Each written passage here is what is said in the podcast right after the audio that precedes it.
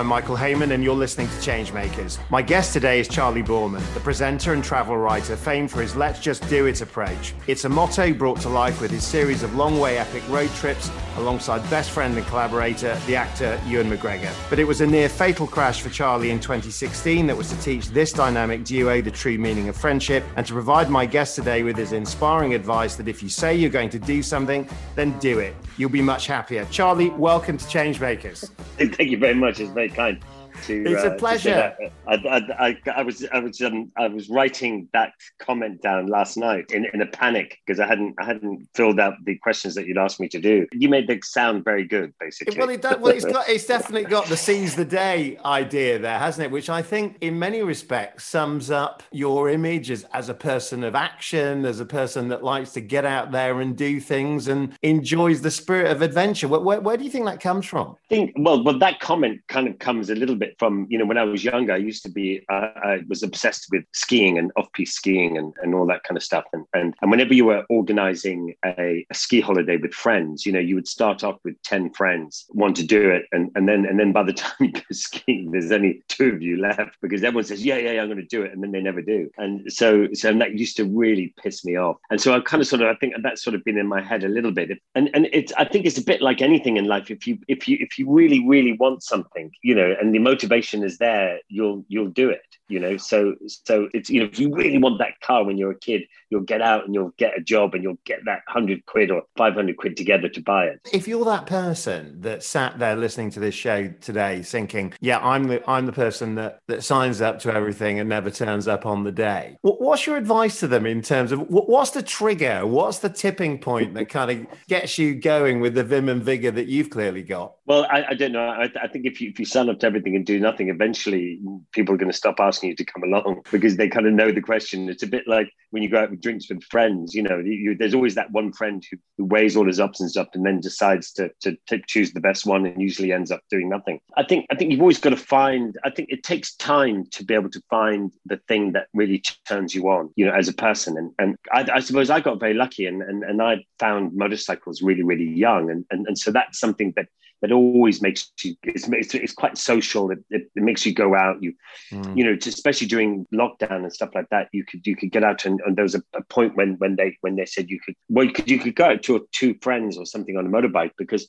you were social distancing because you were you had your helmets on you you weren't very far away from each other. It's a great piece of meditation really. You know when when if you've had a hard day work or, or, or whatever you jump on the bike and you ride home you know because there's no distractions like in a car where you have a telephone you have packet of crisps on the on the passenger seat or listening to the radio or you inevitably end up on the telephone still working and so but by the time you rock up at home and you get out of the car and you walk into the house and you open the door and your your girlfriend or wife or kids meet you you sort of go shh, shh, I'm on the phone, you know. And so you, you there's been no break, you know. Mm-hmm. Whereas if you jump on a motorbike or cycle home, by the time you get to the house, you're off the bike, you've forgotten about work, and you walk in the house, and it's a totally different um, but, but it strikes me you are one of life's fidgets, Charlie. I mean, you love doing lots of things. I mean, you've only got to look at your Twitter feed to see everything from bikes to the big stand-up paddleboard adventure. And in preparation for this interview, I was flicking through Around the World in 80 Days, and Jules Verne wrote of, about Phileas Fogg. He said it seemed just as if the typhoon were a part of his program. Do, do you see yourself as a living typhoon? I, I, I don't know. I don't know. I've never I've never really seen myself as an adventurer or whatever. I, I just see myself as, as a guy who loves motorbikes who got lucky, you know. Mm. And, and and and I think when when you have a passion, you look for every opportunity to to do it. And I think you know, you and I, when we first met each other, we met. Um, I was making. I was an actor then, and we met on a film set together, and we both had a love of motorbikes and, and and that's kind of sort of where our friendship started. And you know and i don't know 25 years later we're, we're still talking about motorbikes. I mean he we text each other most days you know sending each other. There's a great there's a great website called bring a trailer and and you know there's secondhand motorcycles and cars and stuff. And we're always firing over photos of bikes or shit that we'd like to buy you know but but from that passion came the the travel and, and that released that kind of wanderlust that I think that a lot of mm. people have in the film industry have, you know, because you're you're you're quite nomadic. The nomadic, yeah, the nomadic yeah. adventure, yeah. and and you know, my my father is a film director. I mean, he he a, a guy called John Boorman, and he he directed films like Point Blank and Helen Pacific and Deliverance, Excalibur. No, he's had some Hope big, Glory. Yeah. I mean, some big old, big old movies. And you know, as children, we were always just thrown into them. He said, "Why employ children when I have four free ones?" So that that was that was always his Well, philosophy. well, I did But- read you had some unattributed roles in things like Alien and others, but but I, I think I, obviously I want to talk about the Long Way series in, in a moment. But just just while you're on your dad, I mean, I, I read that you said that you, you know your career was mapped out because of that very sort of large father figure in terms of the acting world and that side of thing. Do you, do you think that, that that helped you in terms of the next steps in terms of moving beyond acting and beyond that kind of world into something very very different in terms of the travel side I think so. I think. I mean, my father made movies all over the world. You know, from from the South Pacific to South America. You know, South, South Carolina and the and the rivers. And his films were always always really challenging movies, always difficult movies to make. You know, if you look at Excalibur or or Deliverance, you know, where they they shot the whole movie on a river in rapids, basically. And, and so I think he was always quite an adventurous person. And then and then when when we when he wasn't making movies, we'd always travel with him as a whole family. So we'd all go off for a year somewhere. Then when he wasn't making movie, we were living in the in the mountains in in Wicklow in Ireland. And and so you know, I I had a motorbike from a very young age. I used to strap a, a spare petrol tank on the back of the bike, and I used used to go off with my mate Kaz. We'd go off into the Wicklow Mountains until the petrol ran out, and then we'd fill them up again, and then we'd ride home. And and that was kind of you know, we, we and we, we didn't really know where we'd go. Mum and dad had no idea. Sometimes I would just end up back at Kaz's house and spend the night there, and you know, but there was no phone calls. There was no, there was no, it was quite feral at, Mm. at, at the time. So I suppose because of dad and the travel and, and stuff like that, and then I'm I'm tremendously dyslexic as well, and so I really struggled in school. One of the outlets that that really benefited me, me in school, or, or that I really enjoyed in school, was was um, was acting. I could do that. It slowly realized it was where I'd been able to sort of a way, a way I could express myself. And then I left school at 16, quite young. I was making a movie in, in France, and, and then it, it, it kind of went from there. But but then as as the acting got more more important, been more sort of successful at, at acting in the in the early 80s and uh, 80s 90s. I, I started to really struggle with with to memorize dialogue, and, and I, I would get terribly stressed by that. And and so slowly I I kind of did less and less acting and more and more painting and decorating, which is an actor's second favorite job to do, or second most popular job to do for an actor. And, and so, so the acting came less, and, and the painting and decorating, and then eventually doing people's houses up became more. So there was like a 10 year period where I, I just wasn't really acting. I was just sort of sustaining myself with, Right. with my wife and stuff. So that was quite a difficult period. And then occasionally I'd get a movie. And then one of those movies was The Serpent's Kiss, where I met Ewan. right so that's what so is that where the long way idea came up. I mean when when did the i mean obviously we've just had the third uh, long way up which is on apple tv tell us about where the original inspiration came from because you know you, you questioned whether you were an adventurer but i think anybody that's watched that series would say this is a proper adventurer in terms of just just what you've done. I mean you know an uh, outstanding series of adventures. Well, I think Ewan and I were, were kind of slightly accidental travelers, you know, with that. I think both of us, from the moment we met, we loved motorbikes. And, and, and so, and we ran motorbike, we helped run a motorbike race team in the British Superbike series in British Superstock, about 1000cc bikes. And we, we, we came first and second in, in that championship with the team. So we had a success in that. And then we used to do track days together. We used to do weekends. We, we just used to, with, with, with, Rick- with Roy and Paul, and Richard, we used to the, the five of us used to go off and do all sorts of things on bikes. And then I suppose from there we we, we started looking, wanting a, a longer journey, a, a bigger journey. You know. Okay, so let, let me ask you this: when, when did it occur to you that meeting warlords with Kalashnikovs in Kazakhstan might be a really good thing to do? But well, okay, so so so we decided to to do it. We were just going to go down to south Spain and meet our family down there, you know, and, and ride back. And then and then then Ewan rang up one day and he said, Charlie, got this great idea. He said, look, and, and so I went to his house for dinner and he had this big map of the world on the table. And he said, look, instead of going to Spain, why don't we go to China? Because my, my wife was brought up in China. And, and I thought, well, that's a good idea. And so we thought we'd do that. And then, you know, funny enough, our, both our wives said yes straight away. So I'm not sure if they just wanted to get rid of us or, I, I'm, just or- I'm just anyway. imagining this moment where you say Marbella's off. Um, yeah, my bet is off, but China's on. You know, China's like, okay. on. yeah. And then we really started to get into it, and we thought this would be a brilliant idea. We, we met this guy online who was Millennium Ride in 2000, and he'd done the Road of Bones, and we were just asking him questions about what it was like to, to travel. And he said, "Look, if you're going to go this way, you've got to do the Road of Bones in, in Far East Russia."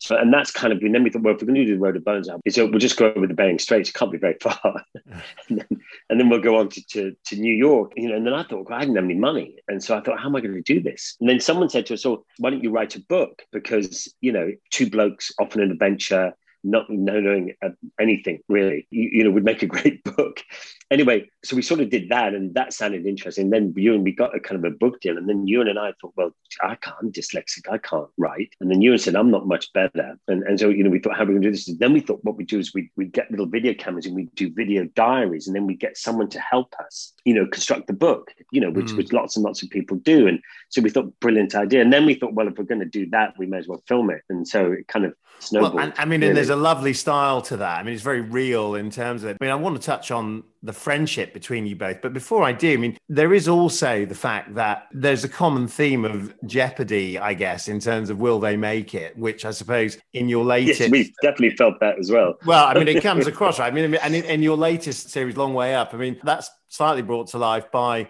electric bikes that might no, not go any further than about 80 miles I, I, think was was the was the long distance target you had yeah. for them there's always a sense of will they won't they but i suppose the thing they that everybody says that's watched them that you know whether whether you are a motorbike enthusiast or a travel fan it is the friendship between yeah. the pair of you this sort of effusive love of life, this kind of chemistry that is so often commented on it and is so palpable between you. And I mean, tell, tell us about that friendship and, and what it, what it means to you. I think you, you know, you and I found each other with, you know, we both had a lot in common. We, we both had our, our first child, which had just been born when we were making this film on the west coast of Ireland, and, and, we both have the love of motorcycles and and, and stuff. So, and we, and we, you know, both actors, and and and Ewan came up. You know, his uncle is a great actor, and and and so both of us have sort of milled around that kind of thing, and different, very different upbringings, but but in many ways quite quite similar. And we we just became friends, and and and mm. I think maybe maybe the reason I, I don't really know why. I, I think there's a number of reasons why Long Ways became successful. One is because I think when we first did it, there there was that there was that wave of people wanting a bit more from their holiday than just sitting on the beach. So just at that time, sort of adventure holidaying had, has was starting to get momentum. And then Ewan and I came along with this kind of adventure holiday type thing, and and we we kind of hit that wave of excitement. You know, I'm uh, loving that you're describing it as a holiday. Oh, adventure holiday. I know, I know. well, Ewan and I, but, you know, we but, both said but let's not. But, great, but, you know. But I mean, th- there is a kind of you know, and you've used the word in the past. There's a love between the two of you. There's a real friendship. I mean, it's kind of like it, it, it's kind of the sort of thing that I think we've all, you know, a lot of people will identify with that, where you find a kind of fellow traveler, you find a person. I mean, frankly, yeah. you know, I mean, I mean, I've got a, I've got a, a great friend that I would see in very similar terms, but and I, I suppose it's it's often the things that aggravate you about each other as, as much as the things that you sort of like, you know, you like about each other. I mean, what, what would you describe as your various strengths and weaknesses as far as it comes yeah. to the, the, friendship circle? It's, it's interesting, isn't it? Because when we when we first went off on this on these trips, you know, people said, you know, you, you can be great friends, but when you go on this adventure, you know, it might not work, your relationship, and it might it might fall apart. And you hear lots of lots of cases of people going off, friends are going off on, on these on these on these gap years or, or trips or whatever they're doing.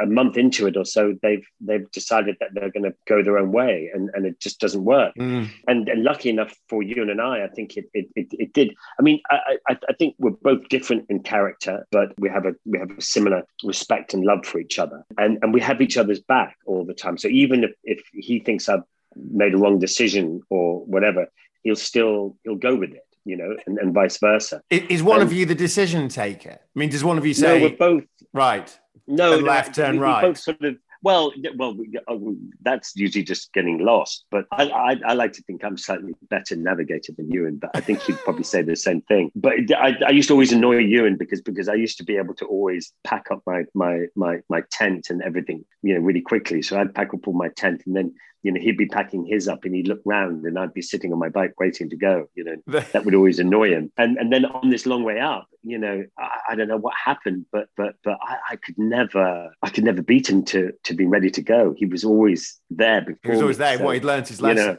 I, I think he I think he just spent you know the mm. twelve years that the gap between the twelve years just practicing learning, packing, learning to pack you know? more quickly.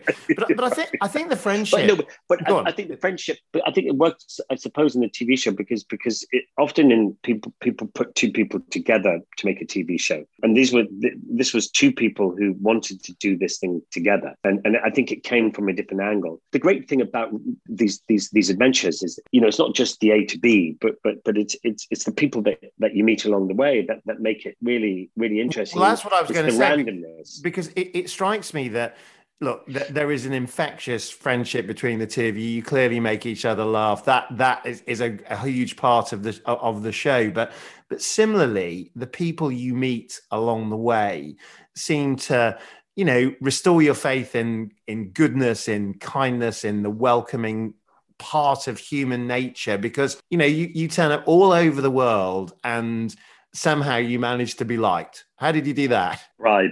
No, right. uh, uh, you know, we're, we're there and we're, we're doing this this adventure that that we were desperate to do, and and you know, you know, and it's so people are interest so interesting, and and and and as you travel along, you you kind of need help sometimes, you know, mm. and by by realizing that, you know, a lot of people think, well, well, you know, you say to people, we're going to Africa or we're going to wherever, and people go, oh, that's a dangerous place, and you go, is it? And they go, oh yeah, terribly dangerous. Have you been there? No.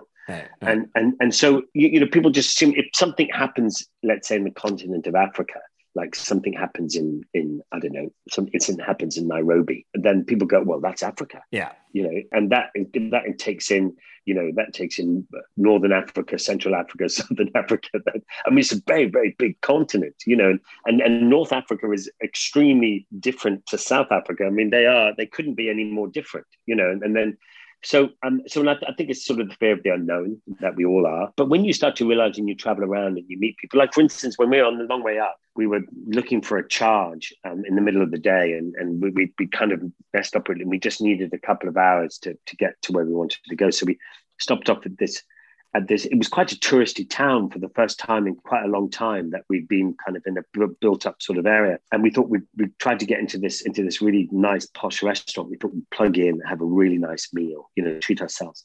Anyway, we so we plugged plugged in and we and we and we, and we kept we kept plunging the the restaurant into darkness. And then, but, but that, the bikes you know, were sort of sucking the bikes were just away. sucking the power but not that they take much power really but but listen we'll try around the other side of the building and they we tried around the other side of the building and then we plunged the whole kitchen into into darkness and the ovens went off. At that point they said oh well well maybe not. And anyway we ended up in this campsite. There's always power in campsites. And so so we were we, we plugged into this campsite and we met this couple this this one guy from eastern europe and one guy from and one and the, his girlfriend from Turkey, and we got chatting to them, and and and, and we listened to their story. He he was in northern Turkey somewhere, had stumbled into this town, met met this girl. She's a teacher, and they kind of fell in love with each other. But he had to move on, so he moved on into Istanbul, and and she just she couldn't take him, and he couldn't take. So he kind of went back for it. And then she told her father, who's quite traditional family, you know, quite quite strict traditional family in Turkey, as you can imagine. And um, and she said, "Look, I've got this teaching job in Istanbul." and we were talking to her in South America and in Argentina.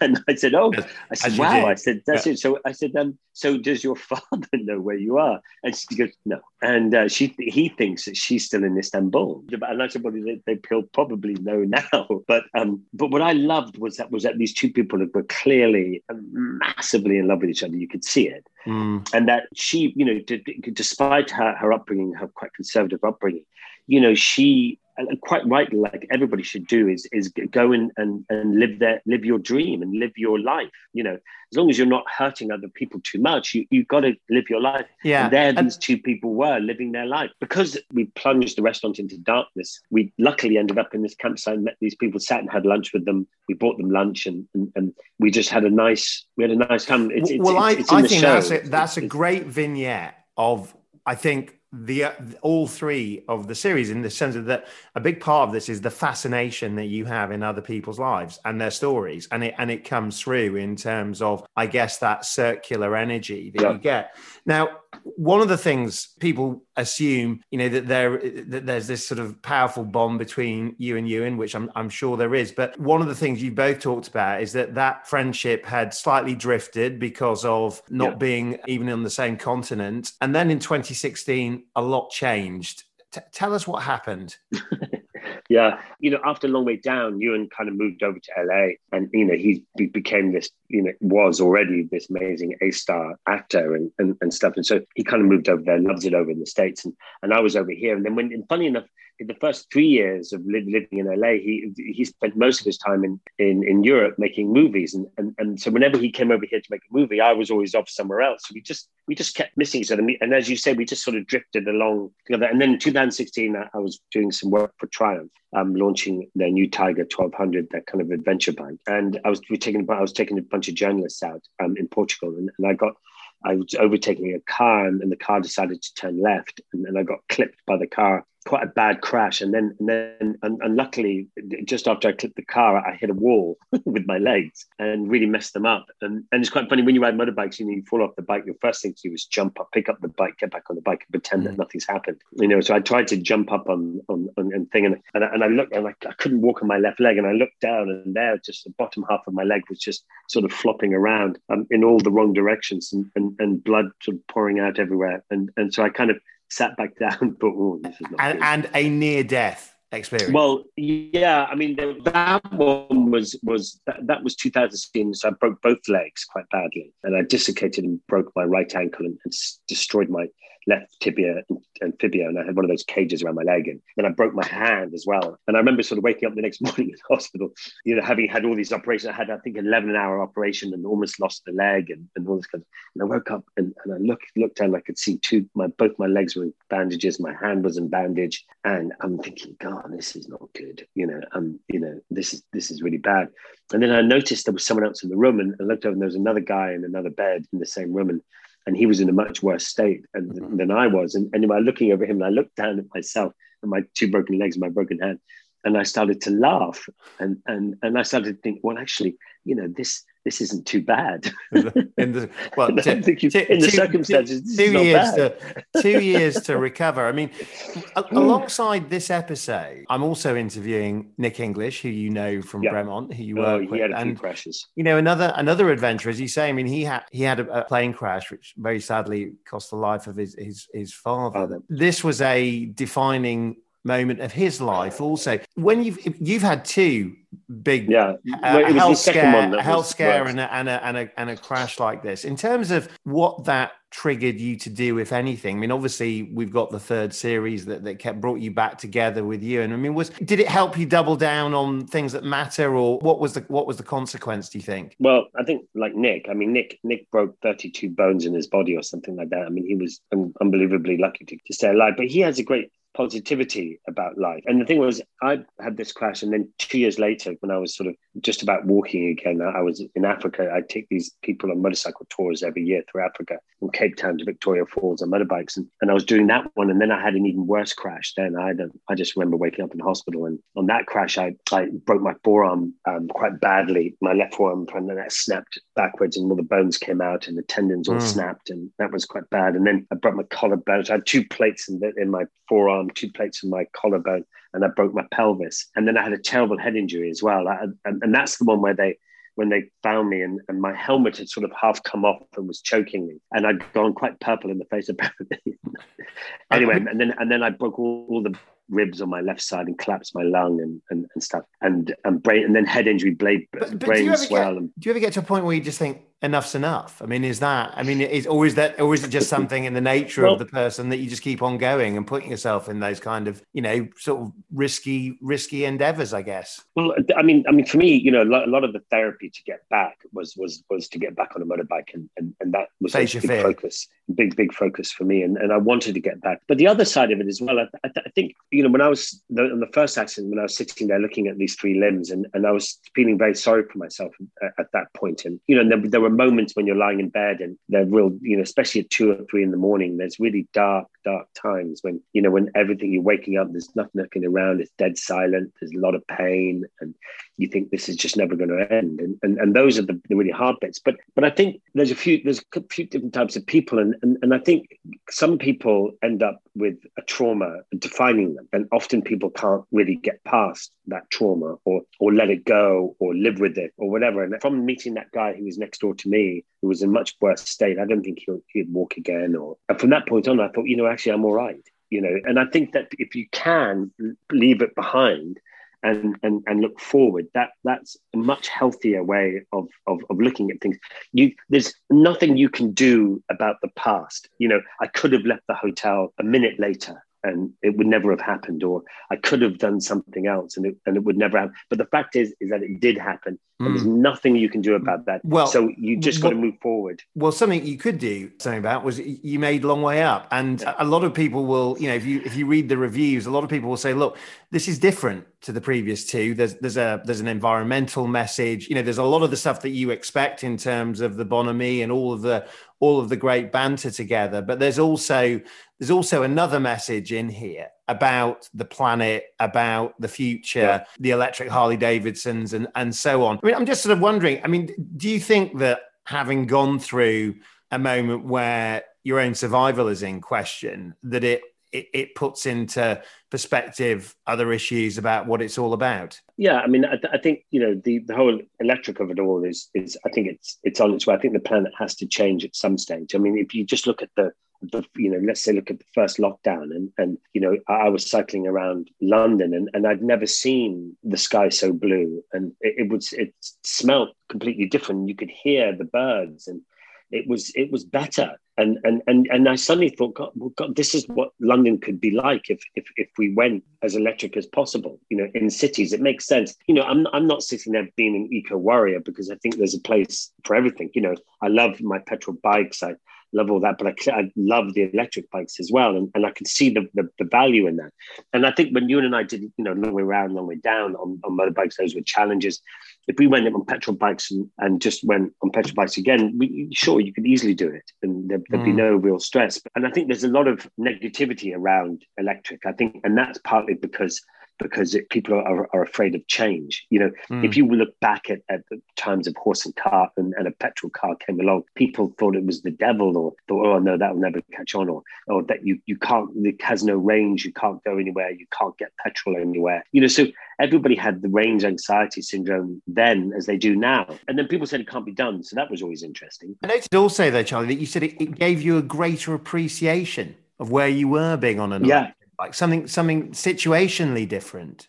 For sure. I mean I, I, you know the experience of riding the bike alone is is extraordinary. I mean, because there's no engine you know you have to learn a different way of speed because the pitch of the engine is a big part of your feeling of speed. But that's taken away. And, and but quickly you forget about the engine and the noise. And then you start to realize that you feel much more and this is not trying to be too you know to uh, earthy, you, you, do feel much more connected to the ground that you're traveling on. You can mm-hmm. feel the road better because the there, there is that big vibration is not there. And then, you know, when you pull over on the side of the road, we pulled over in, in, in Argentina on the side of the road, and there was a huge, a whole herd of llamas, and, and, and they were just standing there and just looking at us because there was no engine noise. They, they didn't, and they, they were just they weren't scared off. And they weren't scared off, and and, and they hmm. got these beautiful big eyes with big eyelashes. They're very pretty looking. And then Claudio turned up, and he had the petrol bike, and he turned up, and they all buggered off. So it definitely has a thing, and it was a great introduction as well because you'd stop with people, and you'd need charges. You need to get power from people and you would stop and you would say, "Look, do you mind if we plug in?" And they go, oh, "No, what are you doing?" You go, "We're, we're doing it this trip," and they're on electric bikes. And they go, "Wow!" And then they said, "Um, what kind of bikes is it?" And we said, "Well, they're they're Harley Davidsons." And then they start to laugh. Go, "What Harley Davidsons?" You know, so I, it was, know, it, it was, amazing great... to see them because of course you expect them to be very different because they they're, they're good good looking bikes. I mean, from yeah yeah, yeah, so, yeah. But, and they work. But just a last question, if I may. I mean, Vanity Fair described Long Way Up as the perfect antidote to quarantine blues, mainly because oh, yeah, wow. they, they looked at it sort of talks about this kind of like you know obviously the the vibrant you know, sort of journey, the adventure. And it got me thinking about, well, what does the post lockdown adventure look like? I was going through your Twitter feed. You retweeted something. You said, feeling inspired to plan a little adventure. Screw that. When lockdown's over, I'm going on a big adventure. So, my question, the last one to you is, what's next? Oh, well, I um, when I sign up with you, I'm going paddleboarding because it's such a beautiful day. But uh, th- there's a few things coming up. I'm, I'm, a big fan of cooking, and, and so there's this. Uh, I'm, I'm going to do this sort of adventure travel thing with cooking um, all around Britain and Ireland. So uh, so that's coming out quite soon, and, and that combines everything. Combines motorcycles and travel and people and and people who make and a, fr- and a frying juice and a frying pan. And the people who do the most incredible things. And we talk about airplanes and, and travel and stuff. But it's, it's interesting that, that I've got a great farmer friend of mine up in Scotland. And he said, look, if we, if we really knuckle down, you, you know, Britain can easily self sustain itself in beef and in, in vegetables and in, in, all this stuff. So part of that, I'm going to go and have a look around and see see these fabulous people who are doing amazing things. And is there another long way on the on the way? Well, I think, you know, when you do these big trips, when you get to the end of them, you're, you're super excited to go home home and, and, and see your family and friends and, and get back into the thing. But but but another part of you, if someone said, "Oh look, I think we, we should you should go back the way you came," you go, "Okay." And and so so always towards the end of a, a big a big project or big adventure, you, you, know, we start talking about doing another one, which makes it easier to stop the one you're on. Uh, so um so we, we, we were talking about Long Way Down Under or Long Way Scandinavia, or, you, you know, I think there's another couple in this. I think, I think maybe we started talking about Long Way Down Under. So, I mean, who knows? Well, watch this space. Charlie Boorman, the adventure continues. Thank you very much for joining okay. me on Changemakers. All right. Thank you very much, guys. Have a lovely one. Changemakers is brought to you by the campaigns firm Seven Hills and presented by me, Michael Hayman. Pure Being is the name of our soundtrack, and it's written and performed by the brilliant BT Wolf. To find out more, head over to changemakers.works, and if you like what you hear, why not give us a rating?